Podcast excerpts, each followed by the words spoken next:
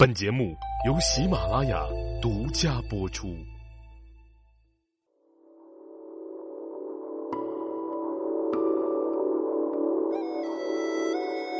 喜马拉雅的各位茶友们，大家好，我是赵阳。今天呢，这期节目更新，咱们继续跟大家来聊一聊《茶经》。今天呢，进入到《茶经》的第四十五讲了啊，也进入到我们《茶经》的五之主的篇章。那下面的时间呢，咱们还是先来看一下今天要跟大家分享的这一段原文内容。说其始，若茶之至嫩者，蒸罢热捣，叶烂而芽损存焉，持千金杵亦不知烂，如漆颗珠，壮士皆知，不能助其止，急救，则似无壤骨也。治之，则其节若泥泥如婴儿之臂耳。继而乘热用纸囊注之，精华之气无所散越，后寒莫之。好，下面咱们看一下这一段文字的内容。说在开始制茶的时候呢，把这些柔嫩的茶叶，然后是趁热的将它捣碎啊。这个叶子捣烂了，茶梗它还是完整的，即使你用蛮力，用很重的杵臼，也是捣不烂这些茶梗的。这就如同圆润的漆树的籽儿，虽然小而轻，壮实反而是捏不住它。而在捣好之后呢，达到一条梗子也没有的程度，再拿去烤，就像是婴儿的手臂一样柔软了。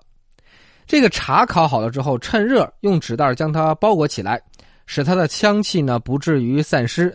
等冷却之后，再把它碾成末。好，咱们看几个关键的词啊。第一个“漆”。就指漆树科的这个树啊，高达能有二十多米，是我国特有重要的经济树种。那漆器呢，其实完全啊这个依赖于它。下面这个住呢，就是停留的意思。这个无瓤谷啊，这个瓤呢，本意是成熟的庄稼，这里呢就指的是茶梗啊。泥泥啊，就指的是弱呀、小啊、幼啊的意思。月呢，就是散发啊、渐进的这样的一个意思。那么这时间啊，其实到了宋代之后呢，这个茶饼的制作从品类到技术都有非常大的发展。比如说《宣和北苑贡茶录》当中的记载啊，宋代贡茶兴盛时期，这个品种能够达到四十多种。《北苑别录》当中记载的团茶的制作，比陆羽所描述的方法，那是更加的精准，品质那也是高了不是一点半点的。宋代团茶的制作方式包括采、捣、蒸、榨、盐、造。过黄这七个步骤，那宋人采茶必须在日出之前来保证芽叶的肥厚温润。不过，采茶工作在收集叶子的时候呢，品质高低呢并未细分，需要倒茶工人进一步挑拣。像小芽、中芽、子芽、白荷、乌带都需要细细的去分类，而这一道工序对茶品质的高低影响非常巨大。那么蒸茶过程呢，和唐代呢基本一致。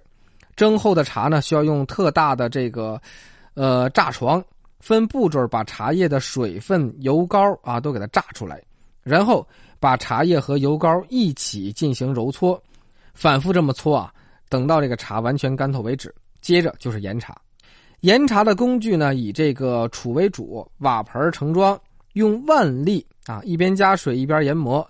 研磨好的茶放到模具当中定型，大概呢四十多种的模型啊。入模之后，茶饼平铺在茶席之上，等到最后的过黄这道工序。过黄呢，其实就是将茶饼干燥，和唐代啊这个焰火烤呢有所不同。其主要就是先用烈火烤，再用沸水焯，反复几次啊，最后用慢火去烘焙。烘焙好的就放入到密室当中密封了，这样啊，这团茶就算做好了。那么现在在《宣和北苑贡茶》当中啊，也分别的写了或者叫画了 啊这些团茶的样子。其实大家可以在网上找来看一看，这精美程度比咱们现在喝的普洱茶简单的饼子虽然说华丽了很多啊，少了几分古朴，但是也是代表着那个时代皇家的审美呀。